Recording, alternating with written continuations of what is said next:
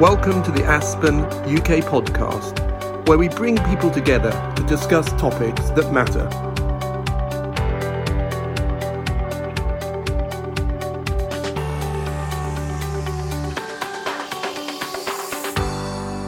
Hello, and welcome to this Aspen UK webinar on the future of cities.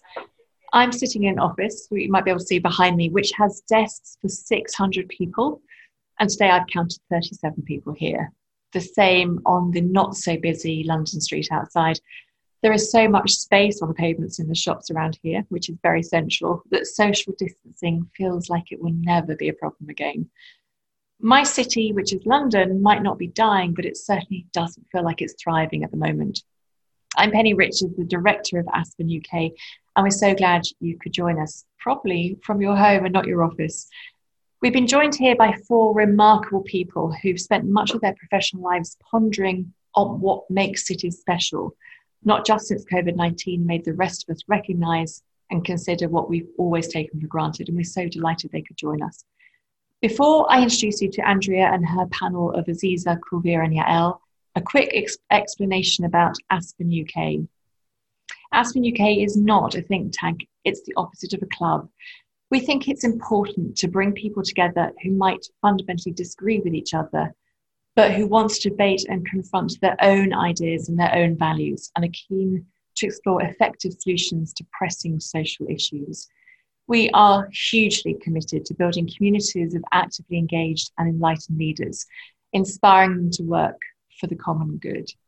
We normally carry out this mission through seminars and conferences and leadership programs, but for now, the large part of our work is obviously virtual, and we take great delight in meeting and welcoming a large range of people who choose to question what's happening in the world and reflect how they can contribute. Now to Andrea. She heads the Government Innovation Grant Programme at Bloomberg Philanthropies, the charitable foundation of Michael Bloomberg, a very well known city mayor.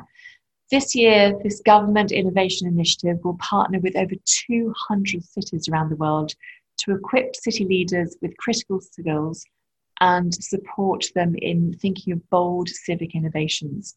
So we have no doubt that Andrea is absolutely the right person to steer us around this conversation. Andrea, thank you so much, and, and over to you. Thank you so much, Penny. I'm delighted to be here and really excited to moderate uh, this discussion with three um, really incredible guests uh, with fascinating perspectives on the future of cities. And um, before we dive in, um, I just wanted to invite our speakers uh, to share a brief introduction of their work and its relationship to cities, um, starting with Aziza.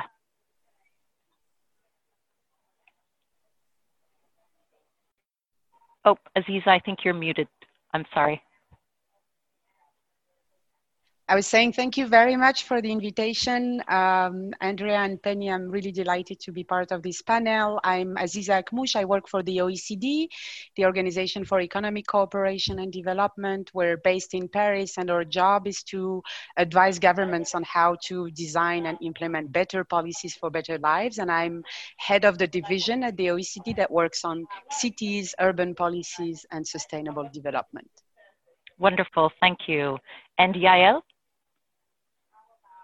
Uh, good afternoon, everyone, and thank you for inviting me to speak today. I am the Chief Economist of KPMG in the UK, and I'm also a research fellow at NIESR, where I look in particular at um, how to level up um, different regions in the UK.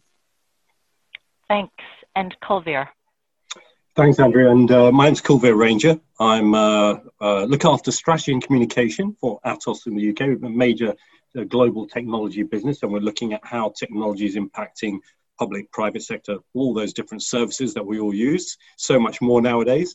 Um, but I also spent four years working for the Mayor of London, uh, Boris Johnson, uh, and looked after the transport environment and set up the digital office for London back then. And by the way, Andrea, worked with Mayor Bloomberg's team and him uh, in our time uh, when I was at City Hall.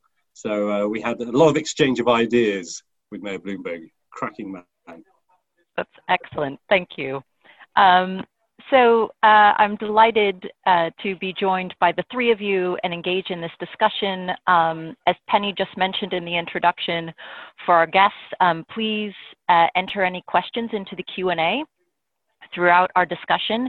We're going to uh, talk for the next probably 25 minutes or so and then open it up to the floor and take questions. Um, so to kick things off, Aziza, uh, the OECD is always very good at giving us the, the macro picture.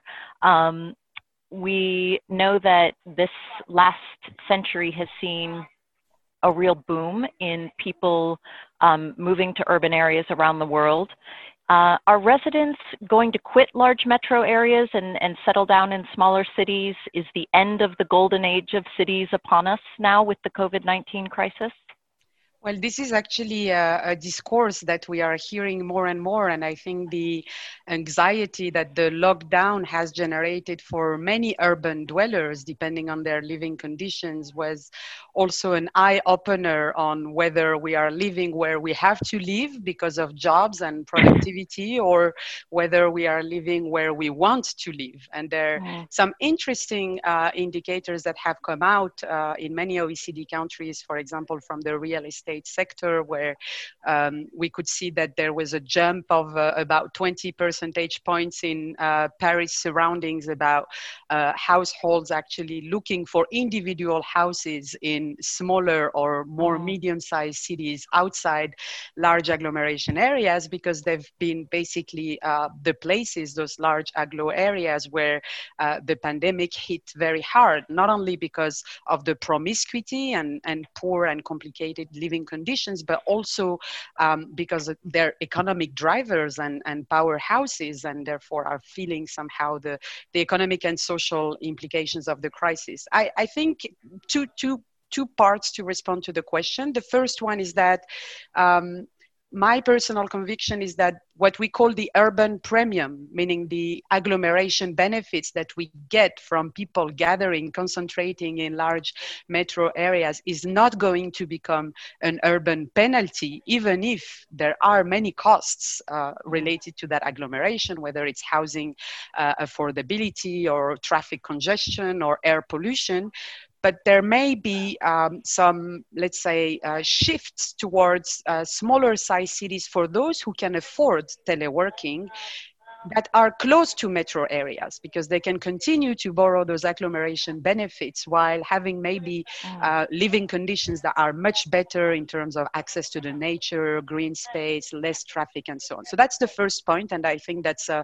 uh, definitely a card to play for mid-sized cities in many OECD countries that are now working on their attractiveness. The second side, which is a bit of a footnote, is, is that even if with uh, digitalization and telework, we have seen that we were able able in these past six months to replace somehow physical proximity by digital proximity, and therefore many people being able to telework, we are not agglomerating in cities only for work. We are agglomerating in large cities also for access to services, the tertiarization of our economies.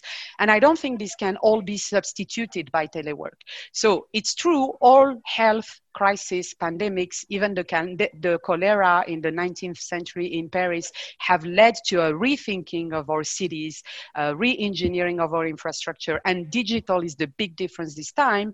But there are many uh, parameters, I would say, in what drives individual preferences in terms of where we settle. And what I think will happen, and I'll finish with that, is that we'll have a shift towards a much more polycentric form of urban uh, settings that combine small, medium, and large metropolitan areas as, as drivers for, for growth and inclusion in a strong connection with rural areas and hinterlands. So it's not a radical shift. There may be some changes, individual here and there, but in terms of urban policy, it's really working towards this polycentricity.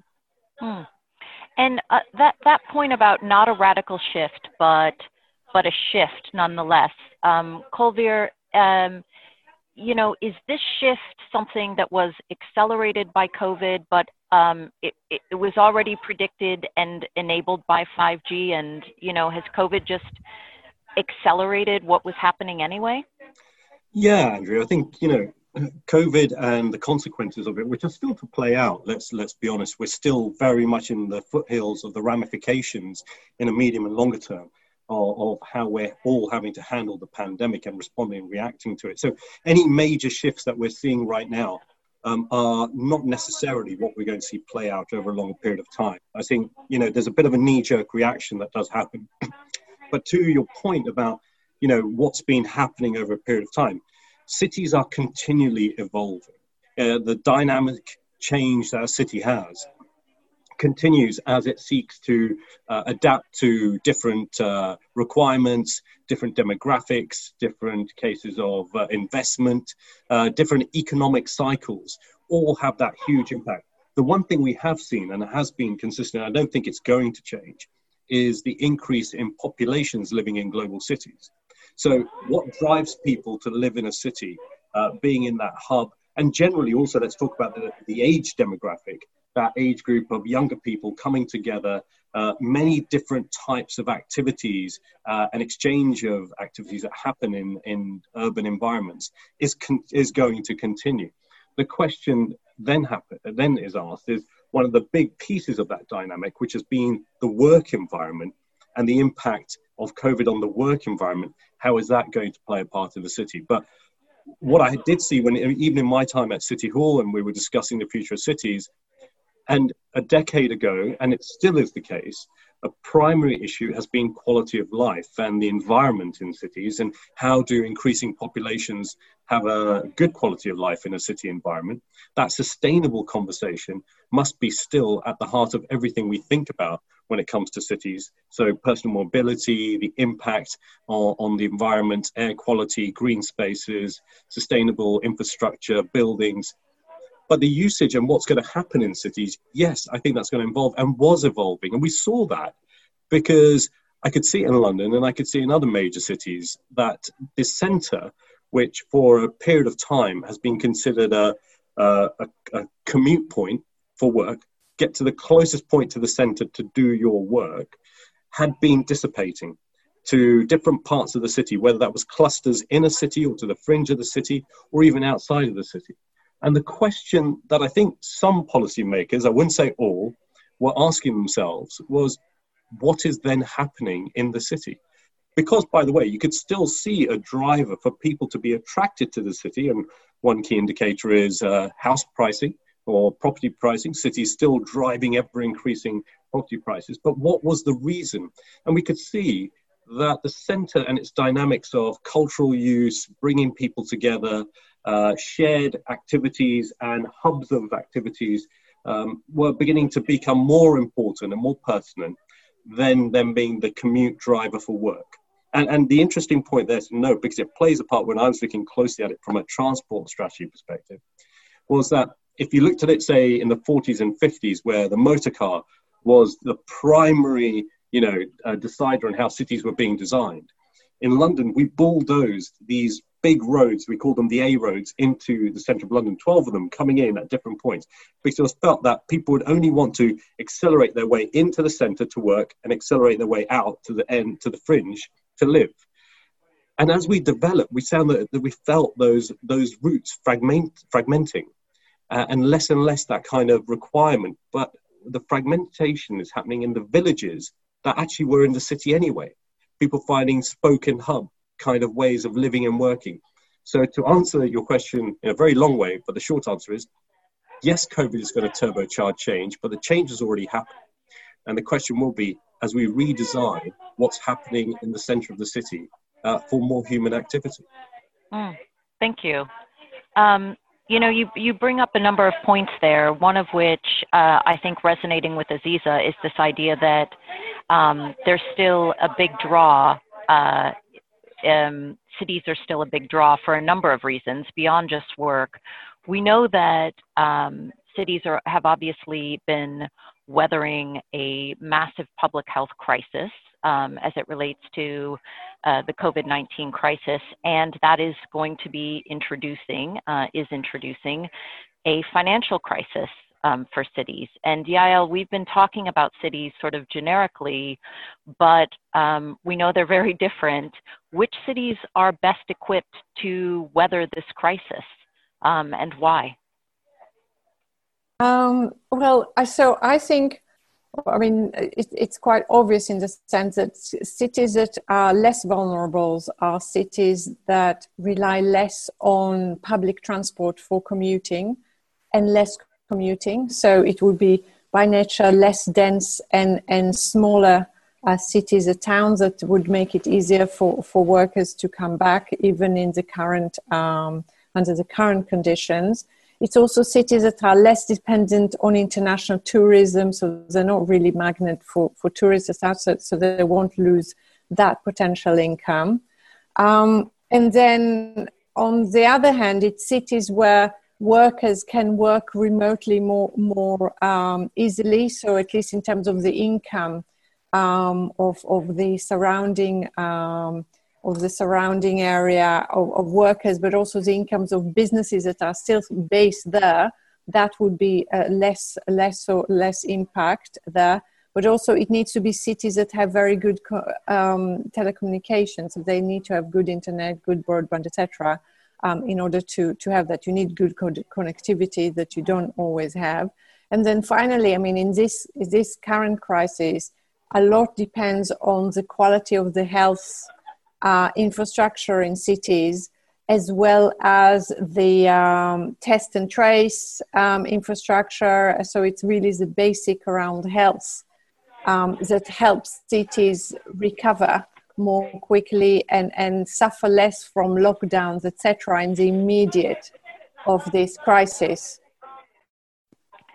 And what about cities that are what about cities in countries i mean I, i'm assuming there are in many places um, you know governments are going to have to spend their way out of the crisis to some degree or borrow their way out of this financial crisis what about cities that are in countries um, that cannot take on debt you know what is going to happen you know when we, we look around the world at you know different sized economies the wealth gap, uh, inequality?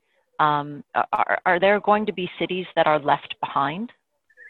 Yeah, no, absolutely. If you even even if you start thinking about the vaccine and, and how prepared certain cities are likely to be compared to others and, and how how long some cities will need to weather under pandemic conditions compared to others. So that's already starting point where we would we are going to have this inequality um, and then moving on from that obviously you have different resources you also have cities with that have more localized power to to to get um, income as well as spend income and, and cities that are, are based on more centralized um, systems that have less uh, freedom but also potentially also have more help from the um, central government. So there's, there's obviously going to be a lot of disparity there. I think the key, really the key in a crisis like this is trying and be as efficient in local government as possible, prioritize what's really important, prioritize what the people, uh, local people really need and try and try and um, be as helpful as possible. I think in crises like this, this is really important. The quality of local government and how they prioritize um, their activities and spending is really crucial. Mm. Yeah, thank you. Um, Aziza, I know that you, you know, thinking about your work um, through uh, some of your mayoral initiatives at the OECD, direct city initiatives, are, are there examples of cities, um, you know, that like, like Yael is saying, that have done an especially good job of being effective, of prioritizing, even of being, you know, kind of innovating in, in crisis and, you know, anything that has surprised you out there in terms of the way cities have performed? Yes, actually, we have mapped and uh, analyzed uh, policy responses to COVID 19 in about 100 cities of the OECD uh, 37 economies. And, and there are a few interesting messages that come out of it. The first one, and going back to your earlier point about cities' fiscal capacity and their prerogatives in the health sector, is that surprisingly, uh, local and regional governments in the OECD uh, uh, region are only responsible for one quarter of spending related to health. Of course, you have then a huge diversity between countries where it's mostly decentralized, and this is the case of uh, Norway, Spain, and a few others, and countries like France where it's less than 10%. But the interesting uh, lesson that came out of the crisis is that regardless of that level of decentralization of health as such, most cities have actually understood that they are the main drivers of what we call the determinants of health, the social, economic, and environmental determinants of health, because they all in most cases have core prerogatives that have to do with urban mobility, with housing, energy efficiency in building, land use, how you manage public space, how you uh, supply water, sanitation, how you deal with transport. And this is a very important message because we could have somehow um, uh, fall in a trap that is, uh, it didn't work and we couldn't handle it because we're not in charge of health per se. Let's reopen the discussion on decentralization. But we have seen that actually in these policy responses, all the cities have been really front runners in at least four main areas. First, how they target vulnerable communities, and that's definitely the proximity of the local government that enabled, uh, you know, in cities like Bilbao, having 10 staff of the local administration calling 60,000 people that are above 60 year old on a regular basis to just check on their health and see whether you know they need something and set up this solidarity mechanism that only a local government can do. They've been key also dealing with migrants with homeless people um, other categories included the continuity of local services, making sure that we're not shutting down drinking water for people who cannot afford, avoiding eviction for unpaid rents, you know, supporting uh, business, local business and SMEs. I mean, all the discussions around the terraces that were built out of nowhere to allow restaurants to recover and accommodate social distancing. Those kinds of measures, you know, are really measures that local governments have all taken in OECD countries, despite the initial institutional setting where maybe they would have thought that their role was purely to implement nationwide measures. And this is very surprising and very, um, I, I, would say, reassuring to see this complementarity across shared levels of government. Now, and, and that's my final point. What is very important is that those measures that were put in place during the lockdown and in the early stage of the deconfinement become much more structural and lasting over the of the over the long term. And we start seeing that more and more countries, because also this was an eye opener to governance gaps in, in different OECD countries, are actually shaping their recovery strategies in that shared responsibility with uh, local and regional government. We see it even in the UK, how core cities and their umbrella organizations are engaged in these types of discussion. And if there's one takeaway that can be, you know, um, a positive going forward is that this may have been also an accelerator in the improvement of that multi-level governance. But it's, I think, uh, quite uh, interesting to see that cities have been really on the front line of, of dealing with the direct implications of the crisis, but also experimenting and innovating a number of solutions that are then replicated at larger scale. Mm, yeah, thank you. Um, I, lo- I love your point about um, you know local leaders taking responsibility for these health determinants, even if they don't have direct authority over health systems. One of them you mentioned was transportation and that link between transportation and health outcomes.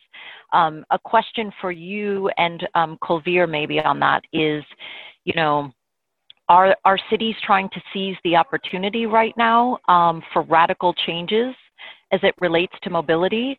Um, or, you know, are, are we just uh, setting back our public transport for decades because it is now woefully underfunded because of this this crisis? Great question. Um, uh, firstly, I want to just say to Yael's and Aziza's point, and I absolutely agree that the quality of local government, politicians, and policymaking is going to be essential at this point. And, and I say that um, because you know, all cities go through crises, and as you say, Andrea, are, are on the front line. Um, and you know, at City Hall when I was there in 2008, we arrived Uh, and a financial crisis, global financial crisis occurred at that point. We'll all remember it. Uh, and that had a huge impact on city finances across the world, including London. Um, but cities also have an agenda that they always have to deliver to. So we still had, at that point, the biggest infrastructure program in, in London since World War II. We had the biggest transport program to deliver around the building of Crossrail uh, in Europe. And we had the Olympic Games to prepare for for 2012. So, you, you know, although crisis happened, cities have to manage that and still keep their agendas going forward to, to continue to drive. So I really want to play at that point of quality local government leadership is essential. But in terms of transport as well, yes, look, there's also a pact between um, city leadership and its people, which is that you're going to experiment, you're going to be innovative, you're going to want to lead. Every city wants to be unique and always will tell you they are because they're all different, right? They're never all the same. They've got their own reasons to be different, and quite rightly so. But they can't they can't break the trust between the interventions they make and the populace they're serving. And when anyone, any politicians or cities move too fast to make changes, that's where you can see the unforeseen uh, consequences of poorly thought through policy making. So, where some people's radical is an immediate response to a crisis to say, okay, let's take this approach as, let's say, road usage, because we've had this radical reduction in people on the roads. Well, what are the what are the implications of that as we try to get back to a, a, a reformed city. You know, if you start to take away road space to do other things, that could be quite right. You've got to manage that over a long period of time, over different uh, criteria, and make sure that the consequences are actually dealt with. And I think I have seen some cities, including my own London, taking dramatic uh, interventions in, in road space but the consequences can be that even at this reduced level, we generate increased potential traffic congestion and pollution because we're not looking at it across the board and how we're going to manage the longer term delivery of the policy and what else needs to happen to support policy. So cities can be radical, they can be uh, responsive, but they still need to think through and plan uh, what their strategy is and what their vision is. It can't just be knee jerk reaction policies uh, as one off implementations that don't then all add up into an integrated uh, way of managing the city. And I think that is, again, I come back to the early point good leadership, even in a crisis, will think about it in a longer term about what actions we're taking now for the longer term benefit of the city. And I think that has to be at the fundamental uh, in the thinking of all city leaders at the moment. Mm. Yeah, that's a great point. Thank you. Um, Aziza, uh, do you agree when it comes to transport? Do you see um, any evidence out there that this is a, a moment for um, any radical changes when it comes to mobility in cities? Absolutely, and and you know I, I think uh, the combination of uh, what I call the Zoom effect and the Greta effect uh, has somehow in many OECD countries accelerated the environmental awareness and makes today uh, politically and socially more acceptable a number of solutions that were not just a year ago. I don't know if some of you heard about the big bronca, you know, against Anne Hidalgo, the mayor of Paris, when she uh, decided to close some parts of the city to cars and allow for cycling path and so on. Now everybody in France is building cycling path. We call them even corona piste, you know, uh, in French. And this is the way to go. And we need to um, increase this form of micro mobility. Of course, uh, this goes in line with uh, the shift, or at least the, the greater awareness that we need to shift from a logics of mobility to one of accessibility, also building amenities near where people live and work rather than continuing to take people from a point A to a point B. This is the way to go. We know that cars are stopped 90% of the time, that 50% of the urban space is directly or indirectly related to cars. So those patterns are not sustainable. Now, when you have said that, we also have to be very cautious about a discourse that sometimes we hear and is a bit elitist or doesn't factor in inequality. Because the reality is that most people cannot go to work cycling or walking. when you take the functional approach of the city, which is where people work and live, it doesn't stop at the administrative boundaries of the core city. So it's not the end of public transportation, even despite you know the anxiety that social distancing is generating still uh, these days. We need a menu of options that is much much more wide than cycling and walking as the alternatives to individual car. And this is where not only public transportation and the heavy investments that are there needed, but also uh, driverless cars, other forms of, of technologies that are on the rise should be accessible to all to make sure that you don't fall in a trap where those who are rich live in nice neighborhood can afford walking and cycling and then those who are in the suburbs are stuck because they cannot take their car nor use effective transport so it's very important to feature this inequality dimension it's very important to have an approach for transport that goes beyond the core urban centers and that looks at the commuting flows and I think what cities are doing now in terms of micro mobility is a very good way to uh, proceed, but it will not be enough if we don't have a much uh, more ambitious uh, investment in public transportation and other alternatives in the future. Mm, thank you. Um, Yael, uh, Aziza just brought up a number of good points, one of which is um, the relationship between public transport and inequality, which unfortunately we know is uh, there's a strong correlation there um, when when we map out uh, transportation, mobility options, and income across a city. Um, uh, you know, making progress on some of those issues requires funding, and I think the big question on a lot of people's minds, particularly um, you know, the city leaders that that we work with, is, you know, how bad is this crisis going to be? And um, we we get a lot of uh, information out there. Some of it is, um, some of the predictions are, um, you know, less bad, and some of them are absolutely, you know, apocalyptic when it comes to what what and when and what the recovery might look like. Um, that's why we're we're very happy that you're here to set the record straight on whether there will in fact be a V-shaped recovery uh, economically um, in in London and in other cities around the world. Yeah. So so I mean it it is probably shaping. You know, at the moment there's quite a lot of uncertainty, but just just point there's a few points I wanted to mention uh, related to what Aziz has just said and maybe contradict them a little bit.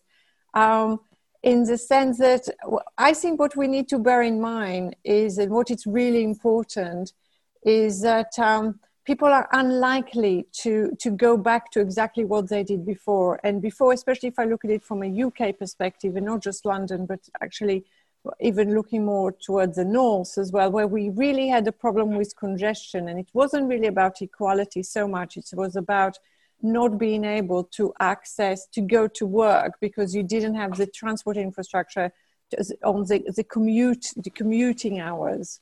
Yeah? If we're now going to have a much more flexible working where people will go back to the office but they're not going to do their nine to five or whatever that was before every day it does mean that the volume of commuters we're going to have in, in cities not just london new york etc but actually cities like Manchester, Sheffield, etc., um, in, in to give UK as an example, then we really need to think about the type of transport infrastructure that we need. Um, because obviously we do want to discourage um, cars, and we have seen a little bit of an increase in, in the usage of, of cars um, during this, this, this crisis, which is understandable because of the, the people's concerns. Um, but, but, you know, the congestion in, in, cities like London has shot up completely. I mean, this is, you know, amazing from, from one day where you had no traffic on the road to a point where you cannot cross the river anymore in London because um, it's just impossible to move. So I think, I think what, what the fear I have is that even if we have a relatively quick recovery, um, which is not going to be that quick, we are going to have all governments are going to be very constrained in terms of the amount of money that will be available. And the fear is that they will just revert back and saying, okay, we want to pull some money in because central banks can't really help us too much. It's really all about fiscal policy now. We want to pour some money to try and get the economy to recover faster. So, where have we got plans ready? There's loads of these shovel ready transport projects um, that we can just kick, kick start today. But that's maybe not the right thing to do because those are plans for a world that will not go back to. And there's probably other infrastructure um, projects, or even going beyond that. If you think about inequality and what were problems that we have at the moment, education is one of them, where we've got mm. at least a portion of, of students who had no access to education, and the portion that has potentially had better access to education during the lockdown. That is a big investment that we need to make, um, helping those kids. Potentially more important than just building another rail, rail lines that people will no longer need as much. We really need to revisit the future usage of transport that I'm sure Kulvir will have a lot to say about in a few moments. So just going back to your question, I think it's going, it is likely to be a U-shaped recovery just because we're entering winter. We've seen the escalation of COVID, of COVID cases we're seeing more and more restrictions, local um, shutdowns as well. And we're all waiting for a vaccine to come and for, for further progress in testing and tracing and in just med- medicines that will al- alleviate the symptoms. All that will take time. It's not going to be before next year, sometime next year. We're very hopeful it will be in the first half of, the, of next year. So, say by August next year, there'll no longer really be a pandemic as we know it in the developed economies. We still have potentially quite a lot of developing economies that may not get there as quickly, and we will need to help them more with access to vaccines if all goes well. So we still have probably about a year, almost a year to live with this crisis, which means that it's going to take a bit longer. Markets are probably under um, appreciating the length of this, a bit impatient. Um, thank you. Aziza, any, any response to that in yeah, I, li- I, like very much the point, and actually, I, I fully agree um, that telework uh, will be leveraged. That this is not just a responsibility of government; that the, the private sector and companies who basically have experienced in six months what would have taken a, a decade to understand that telework is not necessarily synonymous of productivity loss. Will need to uh, play their share but i will uh, bring two two you know uh, arguments to that. The first one is that not everybody can telework. We have actually just produced indicators at the oecd where we see for example in france that the paris suburb uh, region has a teleworkability rate of about 50% one in two jobs. But then you have a 20 percentage point difference with the region of south normandy where where the industrial composition of the sector is different, the labor market is mm. different. And also it's not just the digital divide whether you have 4g 5g it's also whether you're equipped with the it infrastructure we've seen regions in the south of italy where 40% of households didn't have a computer and that means just how you get the kids continue to to have education and how you work in parallel when you don't have the equipment and most importantly and that's the big elephant in the room uh, mainstreaming teleworking will imply in a number of countries revisiting radically our labor legislation, how we measure productivity, how we conceive hierarchy. And these are, you know, the neoclassical management successes such as office space, clean desk. I mean, are these valid options for the future? This is a question mark. And the second and last point, which I, I fully agree, I think we will need to resynchronize or desynchronize our social lives. I agree that whether you telework or not, maybe not everybody needs to be in the uh, traffic jam or in the public transportation peak uh, at 9 a.m. Maybe if we revisit in a smart way uh, the way we live throughout the day, we will have less peaks in terms of energy consumption, we'll have more fluidity in terms of uh, mobility, and we'll have maybe better usage also of infrastructure. What is a school a day can be something else in the evening, and this mm. shift towards multi purpose infrastructure is actually the way to go also also to minimize the investment needs. So I think those are not incompatible, but but it's true sometimes we hear teleworking being the panacea for uh, most most, it is not. But for those that have that option, definitely it's something that needs to be leveraged. Mm, thank you. Um, I want I want to jump to some of the questions. We've had a number of questions coming in. Um, uh, I want to start with one for you. Um, and this is this is I think an important one that that we haven't touched on yet. Major events play a crucial role in attracting people to cities. What's going to happen to events? What role will they play in the coming years?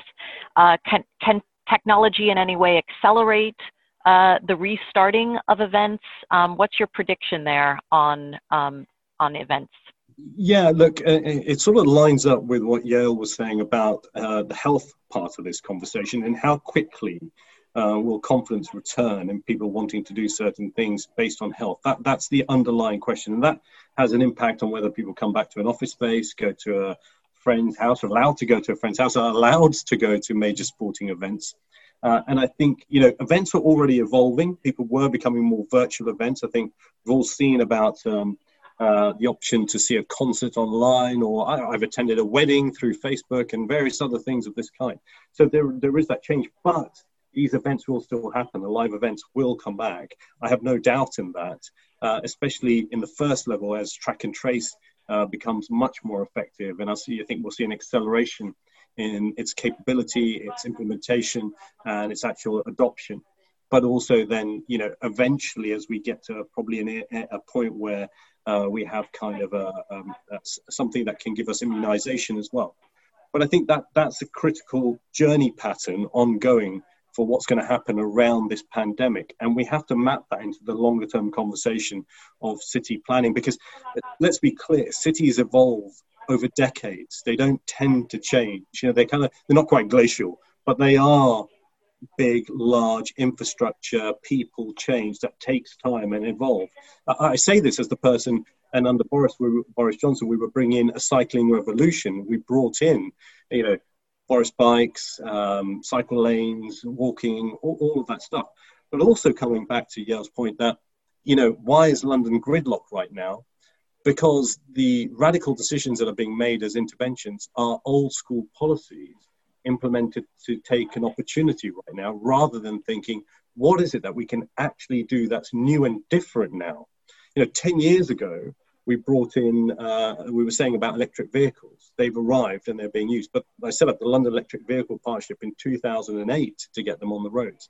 What we should be thinking about now is the combination of technology platforms, what people want to do at what time, and enable a different form of transport mobility, a personal ecosystem that helps us move around the city regardless of what we want to do, whatever time we want to do it, and how we want to do it. And what I've been talking about, um, by the way, personal ecosystem, personal digital ecosystem for quite a few years. What that means is each one of us has built this system around us. We've all bought um, devices. I'm sure most people have a laptop, a tablet, a phone, maybe two or three of them in some cases. We all then have our networks, our platforms such as Facebook, um, LinkedIn, Twitter, all, all the social media platforms. And then we have our connectivity. We're all paying for broadband and Wi Fi. So each one of us has created our own ecosystem that at the moment is generally capitalized by private sector industry trying to sell us uh, food, get it delivered to us, whatever it may be. But our platforms, our networks, our infrastructure, leverage for other people. Right now is a time for cities and governments to start looking at that ecosystem and how it works for us in this in future environment. How can we use that ecosystem to enable car sharing, platforms for mobility that enable easy access, um, helping us understand um, usage patterns, personalized, absolutely, so we can look at where we want to go. And the linkages between the platforms, the technology, the connectivity, and the individual's requirements are going to be crucial for policymakers going forward. And I say that because it's these guys who have to get at their head round all the opportunity that both the crisis has given us and the technology gives us.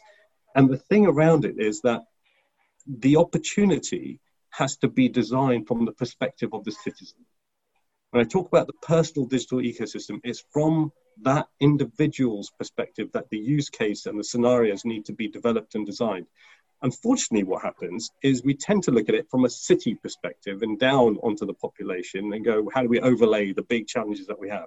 So we've got to invert that, take this opportunity, look at the opportunity in terms of technology, kind of kick the old policies that we had, you know, sitting on the shelf, gathering dust and going, let's bring those out because they're great and radical and we never got to do them before. So now is the time. But, and it's good to do that as well. But let's now look as we have this potential year or two to evolve some of those new ideas that can nudge, utilize, and take people into a new era of city living. Mm. Um, I, I, uh, I think there's a lot more to say on that one, especially the, you know, thinking about ind- individual privacy and, um, you know, how cities are able to, um, you know, really harness the power of the data that's available in ways that are um, I think, compatible. That, the, the, the, privacy point is going to be tackled really head on with track and trace. Okay, mm. we're, we're, we've kind of gone into this now because through the demand for us to use track and trace, privacy is suddenly a big issue, and it should be. Mm. But by the way, you've had a privacy debate through smart card platforms that have tracked data to transport mobility. You know, so we've gone through the first phase of that. We're now into a phase of personal data around health. So yes, there, there is that conversation to be had. Yeah, there's huge opportunity. Yeah, um, I want to jump to another topic. A couple of questions have come in um, around planning and specifically um, uh, th these are UK focused, but I think um, you know would welcome uh, responses um, uh, related to the UK or or elsewhere around you know housing supplies and demand, the impact of the crisis on the housing crisis that so many cities around the world are facing. Um, is now the time for even more changes to local planning?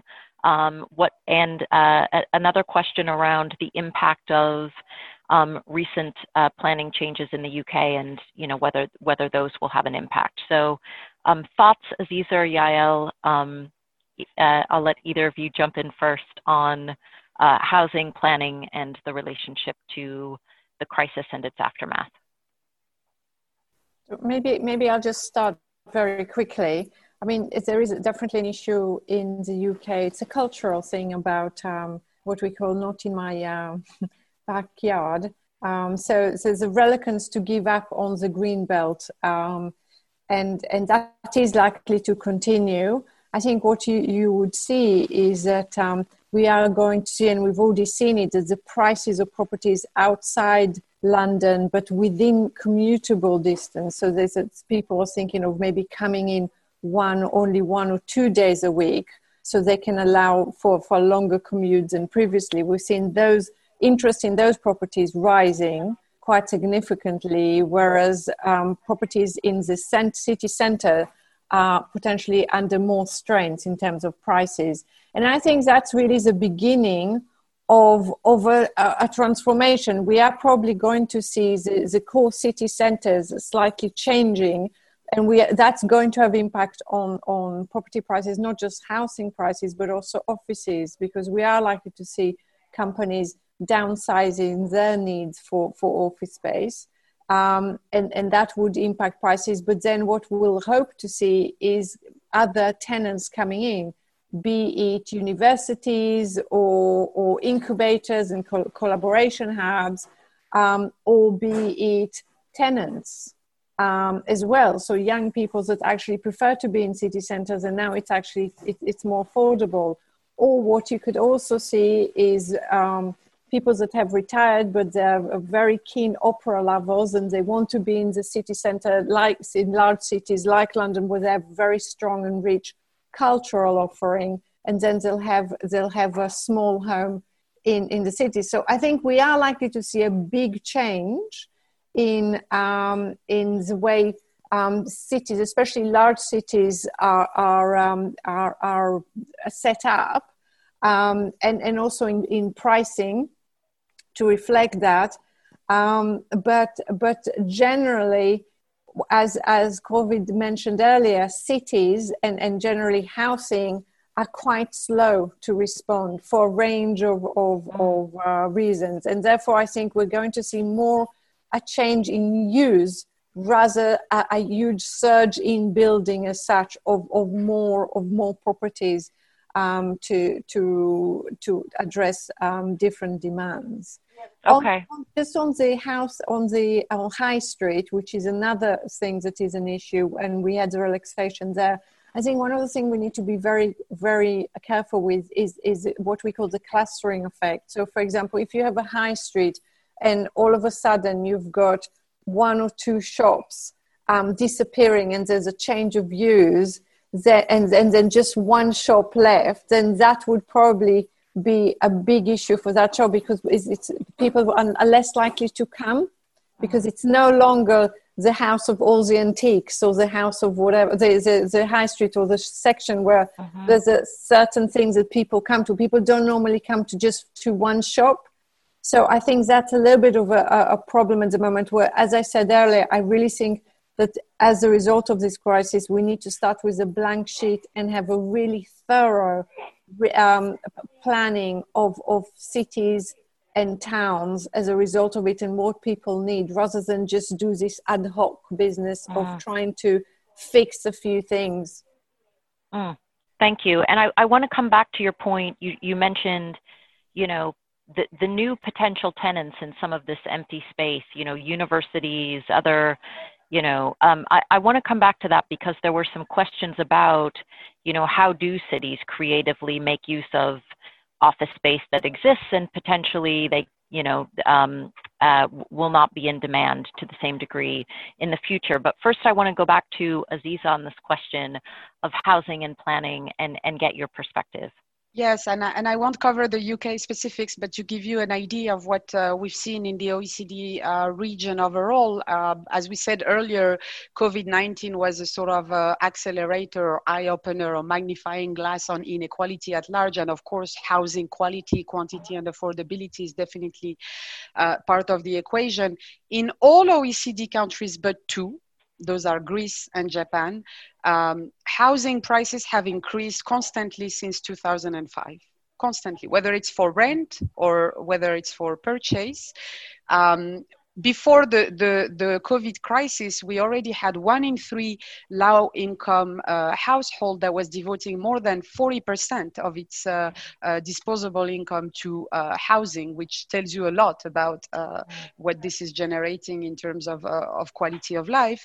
And it's true, we are doing currently some empirical work um, that, that shows that there is a direct correlation between land use restrictions and housing prices, of course. And the countries where you have tighter um, planning systems, uh, you don't have a, a, a different menu of options in terms of zoning, etc., are uh, countries that have little room for maneuver and that are therefore facing this uh, bubble.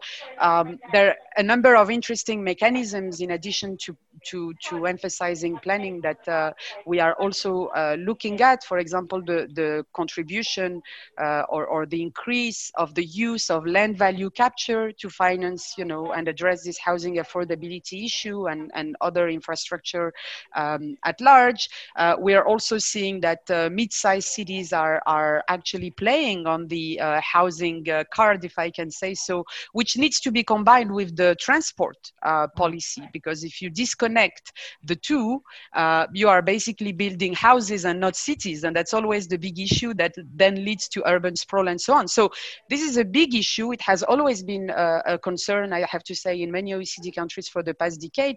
But definitely uh, the lockdown here and the fact that even urban planner, architects, and uh, not so low income families have had to uh, uh, really understand and, and realize uh, their living conditions on a daily basis and pay attention, including in terms of um, uh, design, to uh, details such as the size of balconies or, or other aspects that maybe were less important in the past, will probably be an accelerator. Mm. Yes, uh, indeed. We've we've all uh, gotten to know our houses probably much more than we we ever wanted to. I think over the last six months. Um, Yael, coming back to that question about um, uh, office space in cities, you know, if you were giving advice right now to local leaders about, you know, the, the best way to seize the moment if there is an opportunity there in relation to uh, space that is available now or likely available in the future, and, and how cities might be most thoughtful um, and and effective in thinking about using that space. What what would you say?